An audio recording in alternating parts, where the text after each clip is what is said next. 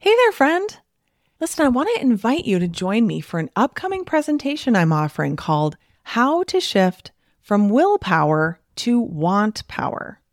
If you're tired of feeling like you have the best of intentions with food and weight, only to have it all fall by the wayside by the time your head hits the pillow at night, then this is for you. If you're interested in making permanent weight loss easier and less of a struggle, then this is for you. If you're curious what want power is, which you probably should be, and can't wait to learn how to incorporate it into your journey toward peace and freedom around food, then this is for you. I'll be presenting live twice on Wednesday, May 1st, 2024, at both noon and 7:30 p.m. Central Time Zone. I'll answer your questions live and we'll have a really good time together. But if you can't make either of those days, I'm not going to make you get a replay emailed into your inbox, only for it to get lost and never be watched, no matter how deeply you want to make time to go through it. Because, I mean, honestly, who are we kidding? We've all done this, including me. No, instead, we are offering multiple watch parties for several days after the live presentation.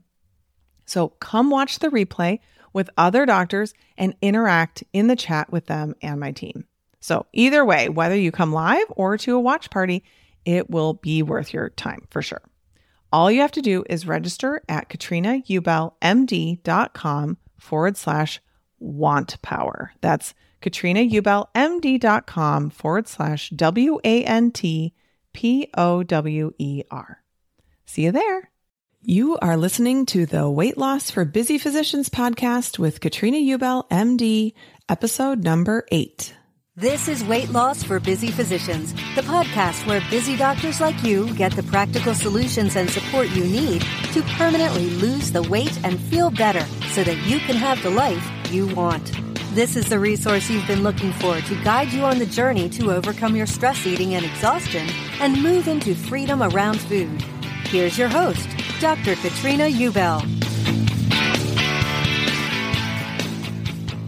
Hi, everybody. How are you? I'm so glad to talk to you today. I wanted to record this podcast for you guys because I'm going to be leaving to go out of town next week, and just wanted to make sure I get you guys some really good tips, really good information before I head out. We are heading out to Colorado. We usually try to take a ski trip out west once a year. And I've talked about skiing before on this podcast. We're pretty big fans of skiing. Our oldest son is on a ski race team here in Wisconsin. And I know it seems kind of funny, like the Midwest is flat. Like, where would he even be racing? But, you know, we do have a little bit of elevation. We kind of laugh, like if it takes longer than 30 seconds to ski down the hill, then that's like, woohoo, this is amazing. But we are part of a program for our kids where they get this excellent instruction in skiing. So our goal for our son is not Olympic level, competitive skiing, but just learning the skills to be able to ski really any terrain in the world. And so it's pretty remarkable that they can use this little hill in Wisconsin and make that happen. So we got our little kids up last year. So they were 2 and 4 last year, got them up skiing a little bit. And then this year they've been taking lessons twice a week. The place we go, they're excellent. They have lessons for the younger kids, like the younger siblings of the race team kids. So they're there anyway. So then they're able to go ahead and get some lessons. And so my 5-year-old just rode the chairlift for the first time a couple of days ago. He was so excited, totally like, I'm a big kid now, like so proud of himself. It's so neat to see that. And, honestly, it makes winter so much more tolerable when you live in a place where spring doesn't come until May. So we're heading out to Vail. Our best friends from residency live out in Denver. Super excited to see them. And then we are going to head up to the mountains and do some fun skiing. Although I am such a fair weather skier now, like I kind of joke. I'm like, I go and ski when the 70-year-olds are out skiing, like when the sky is blue and there's a beautiful view from the top of the mountain and it's all beautifully groomed. Like that's what I'm talking about. I'm not interested in poor visibility and, just terrible conditions physicians, it's just not my thing anymore. I think just as you age, sometimes you're like, you know, I'm not interested in hurting myself. I'm not interested in paying $150 to do one run and decide I'm done. So I have some plans to do a little pampering for myself and a little working too, creating some great stuff for you guys and some rest and relaxation as well. As much as you can have when you go on a family trip, right? You know, I always joke that a family trip is like a business trip. You know, it's not a vacation. Vacation is, you know, adults only, but it should be getting better every year. We've finally figured out that none of us do that great in the high altitude. And so we usually take some altitude medication preventatively, and that's actually helped a ton. We sleep so much better and don't have headaches and just everything's better. So anyways, that's going to be really exciting coming up. It's fun to have a little getaway every now and then. Today, we are going to talk about decisions ahead of time, and pretty soon you'll understand what I mean by that.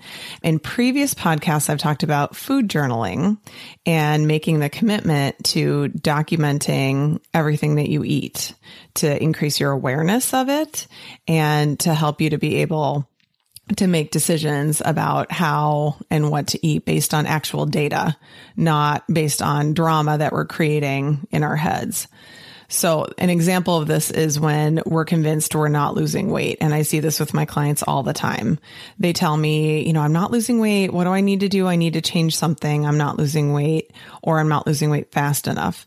So then me as the outsider, I go back and go through their food journal and look, and actually they've lost like 5 pounds in 2 weeks, which is fantastic. So I remind them of that, and then they immediately change their thoughts about it. They, instead of thinking, oh, I'm not losing weight, they think, oh yeah, I am losing weight. And immediately they feel so much better about the process. They don't believe that they need to change anything, and we just stay the course. So we're interested in the actual facts of what you're eating. So in order to obtain those facts, you need to keep careful documentation of the facts. So that means journaling everything you eat. And, you know, I want to just tell you again, I do not encourage my clients to keep extremely detailed journals. You don't need to measure things out. You don't need to assign points. In fact, I actually don't want you counting calories, but your journal could be very simple. And when it's simple and basic, it's so quick to keep up. This is not very taxing on your day at all. So your journal could look like breakfast at 6:30 a.m., coffee with cream, 2 hard-boiled eggs and raspberries, lunch at noon, spinach salad with avocado and grilled salmon, dinner at 6:30 p.m., chicken and rice soup, mixed veggie salad with ranch. I mean, you can see how quick that is. So do we eventually need to know volumes? Sometimes. Sometimes as we start getting really close to goal, we need to have a lot more precision with what we're eating. And so sometimes we do start weighing or measuring, but not always. And so why do something that isn't needed at first? At first, what we're doing is we're developing the habit of keeping the journal, and we are accumulating data points so that we can see what our results are and then go back and reassess. Is it working? Is it not working? And if it's not working, what do we need to change that up? So if you're snacking or taking a few sips of wine, if you're eating a few leftovers as you're packing them up, all of that needs to be written down too. We so often try to forget that stuff, right? So that we don't have to write it down. But really, that's a manifestation of perfectionism in your life, that not wanting to journal it if it won't be, you know, quote unquote perfect, whatever that means, because who gets to decide what perfect is? And this creates a big negative impact for you. It does so many things. When you don't see results on the scale, you start to believe that even when you eat quote unquote perfectly, you don't see results. So you might as well quit and self-sabotage. You know, or even if you're managing your thoughts and genuinely looking at your journal with curiosity to see where you can tweak to start losing again, you won't have all the data you need to make a logical and informed choice. So you're cheating on yourself behind your own back. You're constantly showing yourself again and again that you don't have your own back.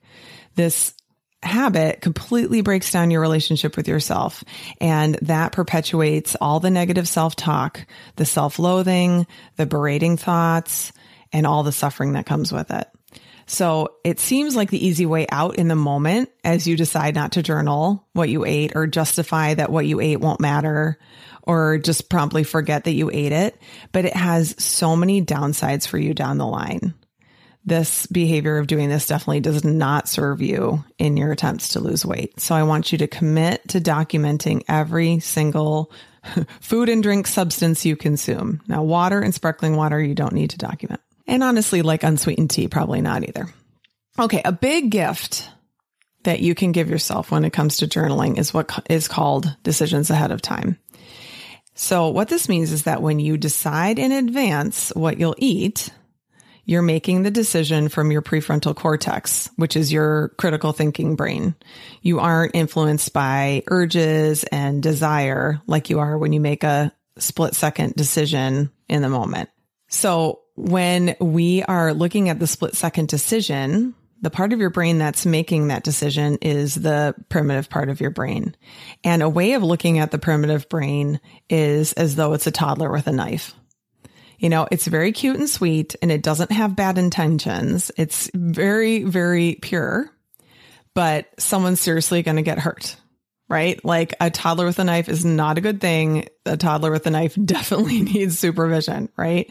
And so the part of your brain that supervises it is your prefrontal cortex. So I think of the prefrontal cortex as like the supervising mother, the mother who's got the eyes on the back of her head, the one who's, you know, cleaning up the kitchen, but has, you know, that eye over there, what's going on? Or even just listening, you know, how that when all of a sudden it's too quiet and you're like, something's not good here. I got to go figure out what's going on.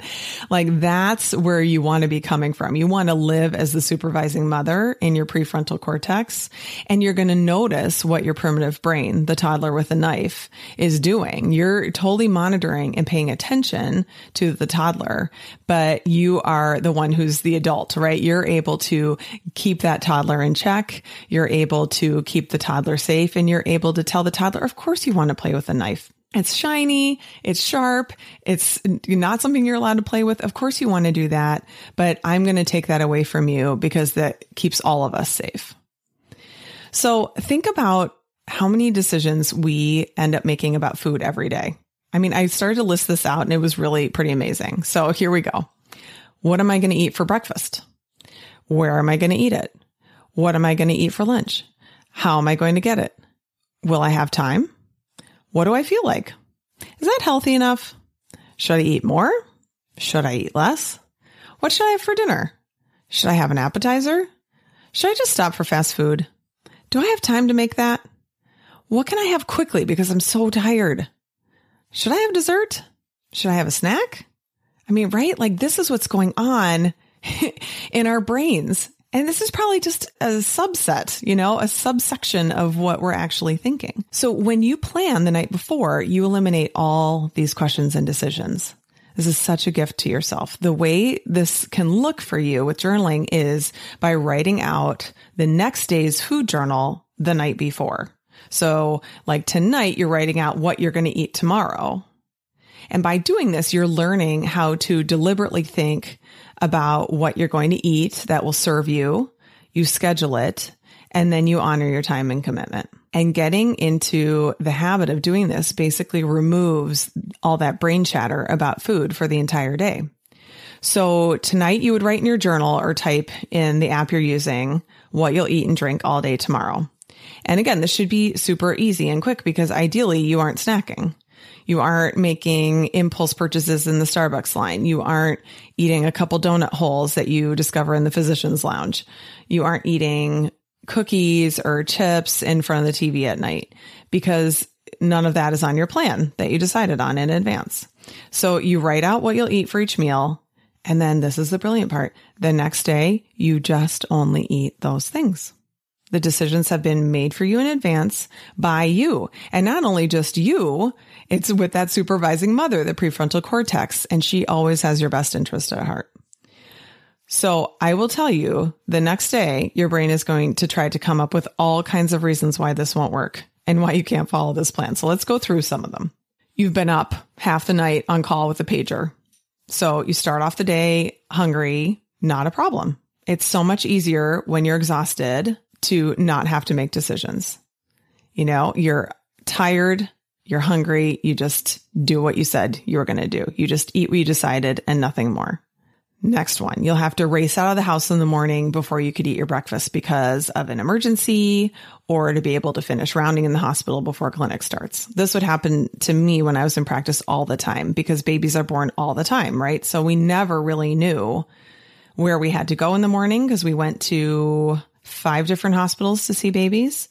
And so there was a lot of divide and conquer and a lot of organizing that first thing in the morning. You know, I might even show up at a hospital and find out there are 1 or 2 extra babies that I didn't know about, but I still had clinics starting at the same time. So there's a lot of that upheaval that might happen. That is not an excuse to go off plan. So if you've decided ahead of time what you're going to eat, you've anticipated that this might happen. Generally, these things are not a surprise, right? You know you're on call. You know you might be called for an emergency. Like, you know it's a possibility. You know, if I was working the next day, I knew that it was possible that my morning could, you know, blow up in the sense that there were babies or multiple hospitals I had to go take care of. You may not have known that it was going to happen, but you knew it was a real possibility. And you always make sure that you take that into account. So one option is to have your food all packed up the night before you go, so you only have to grab it and run out the door. Another one is to have a bag of nuts already ready to grab, and then you can just have that for breakfast as your plan B. Or you can have them in the car. Or if you forget all that, you need to still have then plans C, D, and E as well. So an example of that would be to come up with what I call a food resource list. To create this list, you sit down and think about all the restaurants, fast food places, and grocery stores, like all the places you could get food on the way to and from your job or, you know, school if you're dropping the kids off or whatever. Then you look at all the options on their menu of foods that are on your plan for breakfast, lunch, and dinner. And then you make a list in your notes app on your phone so you can always easily access this list when something comes up last minute. So your plan would be to first eat what you packed, but if you forgot it or something happened, like someone in your house snacked on it after you went to bed or something you really didn't know would happen, then you know you can run through Starbucks and get this or that thing. Or you can pop into the market and get a piece of fruit and a couple hard-boiled eggs. Or you can make yourself a big salad with protein and fatty dressing from the grocery store salad bar.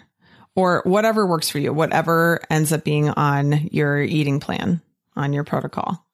But you've made all these decisions ahead of time so that all you have to do when this happens is pick a place, go there, buy the food you already chose, and eat it. And this is going to be such a lifesaver for you so many times over. You know, your clinic runs over, cases run long, you had to pick the kids up, you don't have time to make what you had planned. Then you just always go to your food resource list. So let's talk about that again. Your case runs long and you don't have time to eat lunch before clinic starts. So again, not a problem. If you know that this happens sometimes, which if you're going to be in a case, then you know that there's always a possibility of that happening because just delays with anesthesia, patient coming late. I mean, so many different things can happen. Case is harder than you expected. So if you know this is going to happen sometimes, you can choose something that you can eat quickly while you're driving or while you're walking to clinic. And you can eat your lunch in a few segments while you're charting between patients if you have to, right? Just kind of divide it up. Like, I'll just chart here and for 2 minutes and eat this part. And then I'm going to go see a patient, come back and eat the next little chunk. You can choose to just get a coffee with heavy whipping cream, which is just straight fat, and drink that for lunch and not eat the food if you don't have time. And this is what's called an insulin fast, when you just eat or consume, in this case, you're drinking straight fat. So what's happening there is you're getting some energy from the fat and it provides considerable fullness for you, but your insulin levels remain really low. And so like we talked about before, in order to release fat and become more fat adapted, we want to keep those insulin levels low as often as possible. So this helps you to become more fat adapted so that your body can easily access your fat stores when you don't have time to eat. And it does all this without making you feel like crap You know, it's basically how our bodies were designed to function. So once you become really fat adapted, if something happens and you can't eat, you can also just choose to have some water or sparkling water and just not eat at all. You may not even need the fat because at that point, the hunger is not that intense and it maybe only lasts for 10 minutes and then it goes away. Your body just taps into your body fat supplies, the stores that you already have, and it uses that for energy. And this is how we lose weight, right? If we have all this extra body fat, yet we're starving, it doesn't make sense, right? Like the body fat is there to support us when we can't eat. So why is it our body making us feel like crap when it has plenty of food? It just has to access the fat. So here's another example. A clinic runs over, you're totally hungry, you're maybe physically tired, but mentally tired, and you get home late, your kids are whining, they're complaining. You're going to want to pour a glass of wine, you know, feed the kids chicken nuggets out of the freezer and make yourself a dinner out of like chips, crackers, popcorn, or anything else snacky that gives you quick energy and makes the hunger go away. And this is totally what I did, especially toward the end of me working in my practice. I'd come home so tired. I totally believed my story about how hard my day was, lots of self-pity, and I'd open a bottle of Prosecco, because I do like my sparkling wine. And then I'd eat a big bowl of popcorn for dinner. And that was basically it, except for maybe some dessert after. And I would tell myself that it wasn't that bad because it was air popped popcorn with just a little olive oil spray, right? But now knowing what I know about how we need more fat, I probably would have been better off popping it the traditional way on the stove with lots of oil. It tastes so good that way anyway. But regardless, this was certainly not a nourishing meal. It was not giving me the results I wanted. You know, it was not giving me nutrients that my body needed. But what it did give me was weight gain, poor sleep, dehydration from all the salt and the alcohol, and no energy to get anything done around the house after I ate. I was basically totally camped out on the couch after this. And then that perpetuated my story of I'm too tired to keep up with the housework. You know, I don't have any energy to fold the laundry. But one of the reasons why I felt that way is because what I had just fed myself. So when you've already decided what you're going to eat, then you just make that and you eat it. You know, you still might do something quick for the kids, but what you're going to eat, you just make that and you eat it. And this is the really important point that I want to make to you. It doesn't matter if that's what you want to eat, want to make, or feel like doing it all in that moment. Because almost never will it be what you want or feel like doing. And that doesn't mean that something has gone wrong. You just do it anyway. It's like going to work. Do you wake up every morning bounding with excitement to go to work? Of course not. But you get up and you go anyway, even when you really don't want to, even when you feel sick, even when you're exhausted. And the reason you go is because you've made a commitment to your employer and your patients that you'll show up, and you've made a commitment to your family and yourself that you'll make money and support them. And when you've made the commitment to yourself to treat yourself well and feed your body foods that serve it, you also prepare the food you decided to eat ahead of time, no matter how much you don't feel like it. And you can choose to not be mad about it or to have a little mini tantrum. You can just notice all your negative emotions about it, feel them, make the food anyway, and eat it. So give this a try because I could tell like some of you are going, that sounds really bad. But you know, what is also really bad is overeating, eating things that you know you shouldn't be eating that make you gain weight, that make you feel bloated, give you indigestion, and make your sleep. So it's like, take your pick. Which discomfort do you want? Finally, nighttime rolls around. The kids are in bed. It's like the finish line, right? You finally have that moment to yourself. No one wants anything from you. And you may or may not be hungry. It can be irrelevant, but you've eaten everything you had planned for and there's nothing left on the plan. So does that mean you go eat? I used to do that, but no, you honor that plan that you created, knowing that hunger is only the body asking for some fuel. And if you don't provide it with fuel from food, it will just access your fat stores for energy and you'll lose weight. So again, like I was talking about, this is called dining in. Like you are eating, you're just eating your body fat. I know that sounds gross, but that's basically what's happening.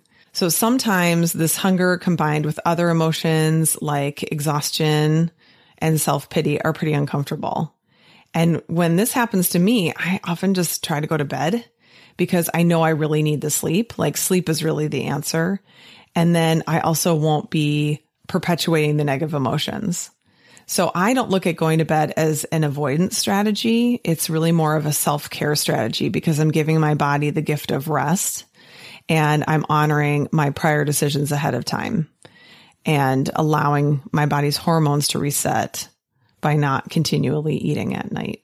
So I just also want to note that there are going to be times when you've planned your food out and then the next day you're totally mad at yesterday you for not putting more food or some different food on the plan. And this is totally normal. So be careful to not make this mean that you're doing it wrong or that it isn't working. Because ultimately, all those thoughts are irrelevant because you're just going to eat what you decided. No more and no less.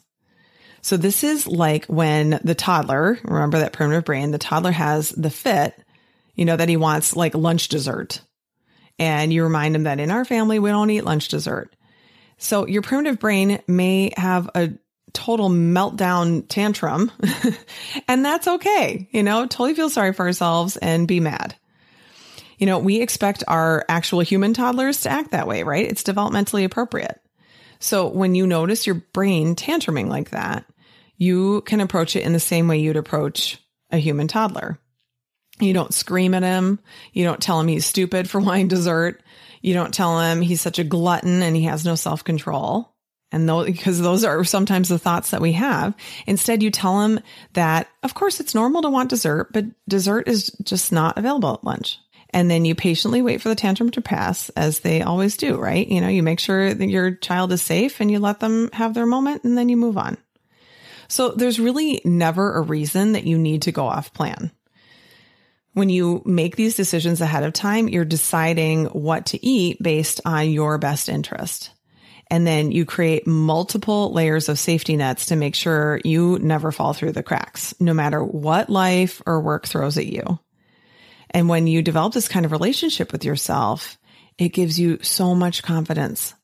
You know that there's never a time or a situation where you need to indulge in being out of control. You have so much more brain space when all that mental chatter about what to eat and when and how and then, you know, which amounts, when all that is gone. So you can use this skill in so many other ways too. Like you can decide when you're going to exercise for the week and what you'll do.